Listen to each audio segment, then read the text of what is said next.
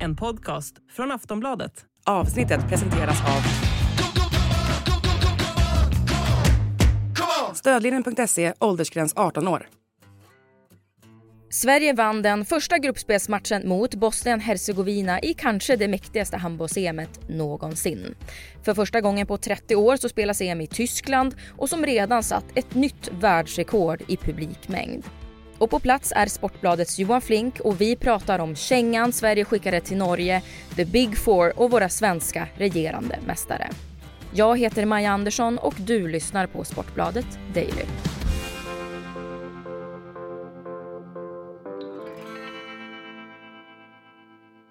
Storslaget, eh, mäktigt eh, är nog det första jag kommer att tänka på. Eh, det är, det är första gången eh, Tyskland eh, har ett EM och eh, det är faktiskt första gången ett svenskt herrlandslag spelar i, på tysk mark ett mästerskap sedan 1982 tror jag. Nej men det, det är speciellt. Det här är ju lite eh, handbollens mecka på något vis och eh, ett otroligt intresse är det ju alltid i Tyskland nästan. De är ju väldigt bra på liveidrott och arenaidrott. Nej, jag eh, har sett fram emot detta länge.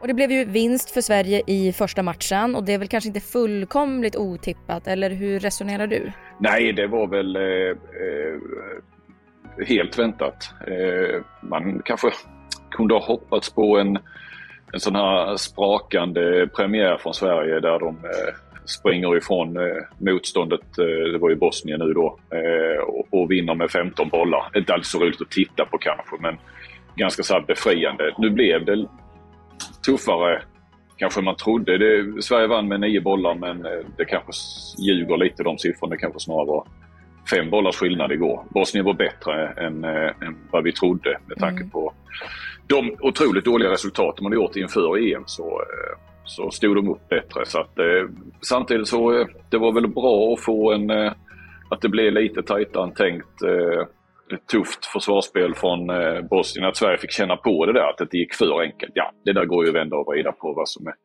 vad som är bäst. Så att eh, emellanåt lite, inte krampaktigt, men, men kanske lite... Eh, all, allting var inte bra igår. Men det var ändå ganska irriterat va? Eh, beror det på att det inte var så stora kontraster som Sverige kanske hade tänkt? Eller var, vart kommer irritationen från? Det var väl lite... De, de sköt ju då först Andreas Palicka i huvudet och eh, sen Jonathan eh, Karlsbogård. Eh, så att det var väl två sådana... De spelade ganska tufft. Eh, eh, Bosnien eh, också bakåt. Och sen, jag tror nog att det fanns en så här lite... Och de drog ju ner på tempot och det pratade ju spelarna, den svenska spelarna om efteråt. Att, eh, de gillar ju egentligen inte det. De, de vill ju som de säger springa med motståndaren. Så att Sverige vill dra upp ett högt tempo. Det är inte alltid så lätt att göra det själv, eh, alltså som ena laget. Eh, så det kanske det fanns en liten sån frustration mot eh, allt och alla höll på att säga. Att, mm. att det inte riktigt blev den. Eh, samtidigt så var det väl väntat. De, de hade räknat också med en sån här matchbild. Men det är klart, när det väl ska utföras så kanske det kan bli lite frustrerat. Men i öppningsmatchen mellan hemmanationen Tyskland och Schweiz så var det ju en hel en helt brutal publikfest. Det blev rekord där över 50 000 åskådare var på plats. Har du sett någonting liknande inom handbollen? Ja, jag var på plats i parken i Köpenhamn faktiskt 2011 eh, på den danska eh, ja, slutspelsfinalen då. Eh, och då slog man ju världsrekord eh, med drygt 36 000. Men det här, var, det här var ju någonting annat. Det var ju betydligt fler men det var också en allting var bättre organiserat. Eh, den här arenan var bättre. Eh, det är ju inte lätt att spela handboll på en fotbollsarena. Det, det har vi ju sett här nu genom åren. Eh, planen blir ju väldigt liten och eh, på den övre sektionen kommer man väldigt långt ifrån. Det, det var, eh, ja, det var ett, ett häftigt arrangemang och en upplevelse att eh, vara med på.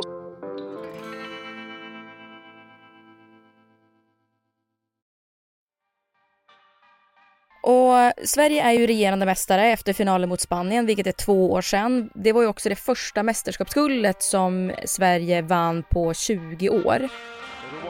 Ball out Albin Lagergren, it's a penalty! It's a penalty for Sweden! With one second left on the clock, no seconds left on the clock. It's gonna be... Fan blir Europamästare, kör vi tysk höger! dansk vänster. Kom rätt. Om jag inte släpper den. För hela ditt jävla liv, håll han i ryggen. Så får du mellan benen. Ja. Ekberg fakes it once. And he puts it in the back of the net! And Sweden are the champions of the men's EHF Euro 2022 with a golden goal from the penalty line right on the final buzzer.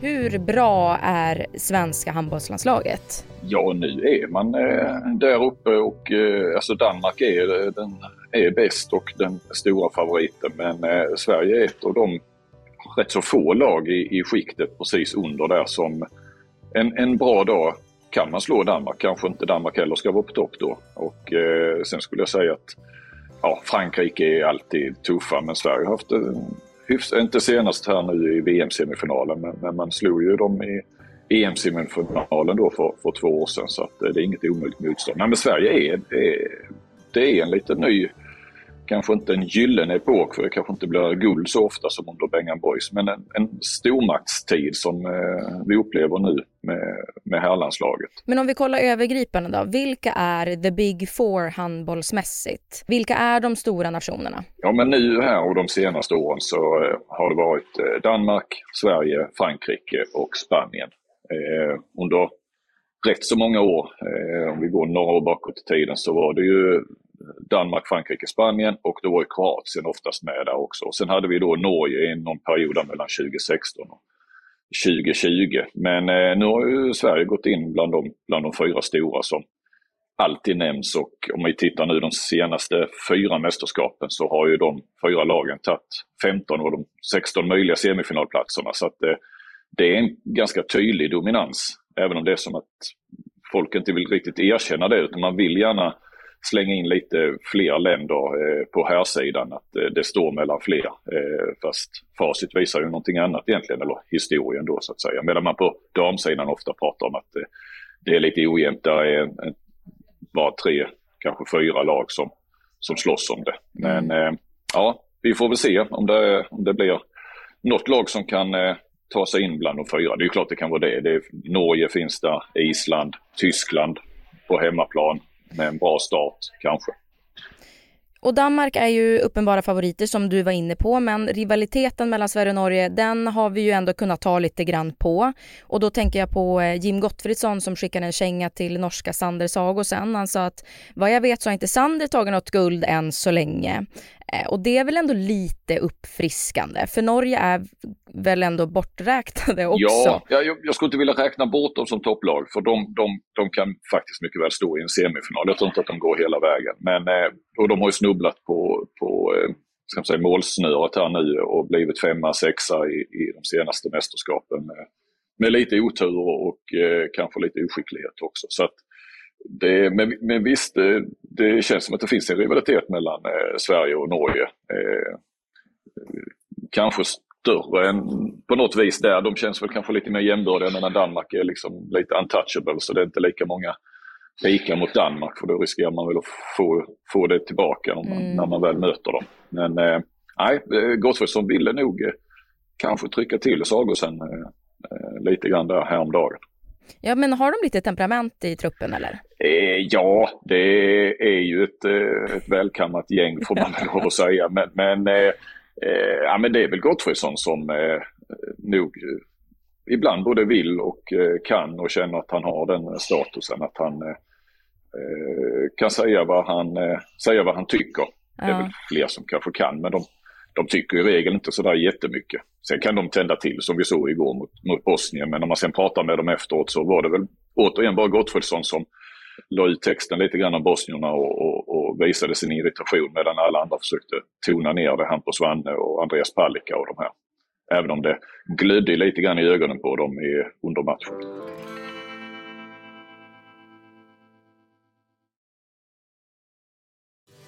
Medverkar jag ju 24 nationer utspridda i sex olika grupper. Och bortsett då från Bosnien så möter Sverige Nederländerna och närmaste tid Georgien. Är det lite likt damerna att det nu är några platta matcher som stundar i gruppspelet? Eller ehm, hur, hur kan vi se på motståndet? Ja, man brukar ju säga då eh, med rätt att eh, EM är det svåraste mästerskapet, eh, det tuffaste för att det är bara jämna matcher. Nu har det utökats från 16 till 24 här för eh, fyra år sedan var det väl. Det har ju kom, därmed har ju kommit med lite, lite svaga nationer och Georgien är ju en av dem. Eh, så att jag tror att Sverige, det är ju liksom lite beroende på hur Sverige kanske matchar, även om det är så bred trupp så det spelar kanske ingen roll vem som spelar. Och, ja, men, men eh, man kanske sparar sig lite grann och sådär. Alltså, för mig, i min värld så är Sverige kanske 10-12 mål bättre än Georgien. Om det sen blir 7-8 eller det blir 14-15, det återstår ju att se. Men det är väl den matchen i så fall och vi har ju också sett, eh, tyvärr kanske ändå, Tyskland köra över eh, Schweiz. Eh, Frankrike körde över Nordmakedonien då eh, i Düsseldorf i onsdags var det väl. Mm. Men, men eh, sen blev det rätt stora siffror mellan Norge och Polen igår fast Polen har sett som en så här liten, eh, ja, lite grann på gång igen. Så att, men, men det kommer att tajta till sig. Vi så, eh, ja, men för när väntar det riktiga motståndet? Ja, det gör det väl eh, för, för svensk del. Alltså man ska ha respekt för Nederländerna, eh, tränat av Staffan Olsson, men eh, i sista gruppspelsmatchen här. Men om, om, Sverige vinner sin grupp och Norge vinner sin grupp så har vi en eh, riktig höjdare på, eh, vad blir det, onsdag kanske? Eller, mm. eh, ja men det blir det nog va? Eller tisdag, jag kan knappt hålla reda på det. Med, I första rundan, i, eller första omgången i mellanrundan då. Mm, är Danmark så bra som man tror att de ska nästan gå rent så kan Sverige-Norge vara något av en kvartsfinal där i, i början på nästa vecka. Men vem eller vilka spelare kommer då att behöva visa framfötterna i det här mästerskapet?